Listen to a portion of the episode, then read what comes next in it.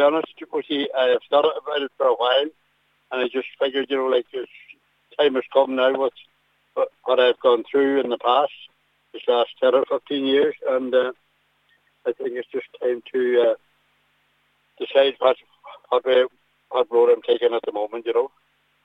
I'm sure a lot of your, your colleagues and your constituents will be deeply saddened uh, at this news. Yeah, well, it's quite all morning. As such, I was getting messages.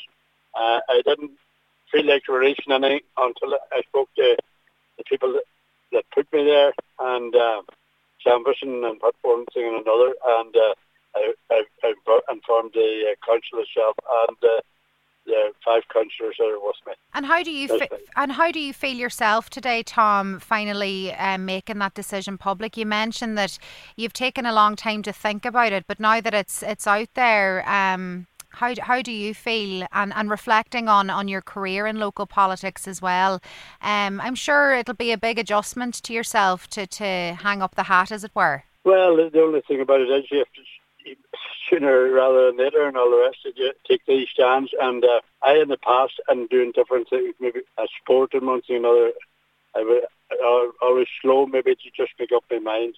But uh, I figured, you know, like uh, with the way things are going at the moment and improvements in Donegal town and and the surrounding areas in general, you know, I'm very happy with the progress.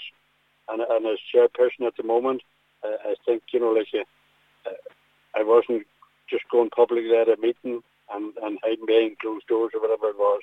And I just decided that uh, speaking to my family and one thing or another there last night, I just said to myself, well, the time has come to make up your mind. So that's it. That's the way I operate, really.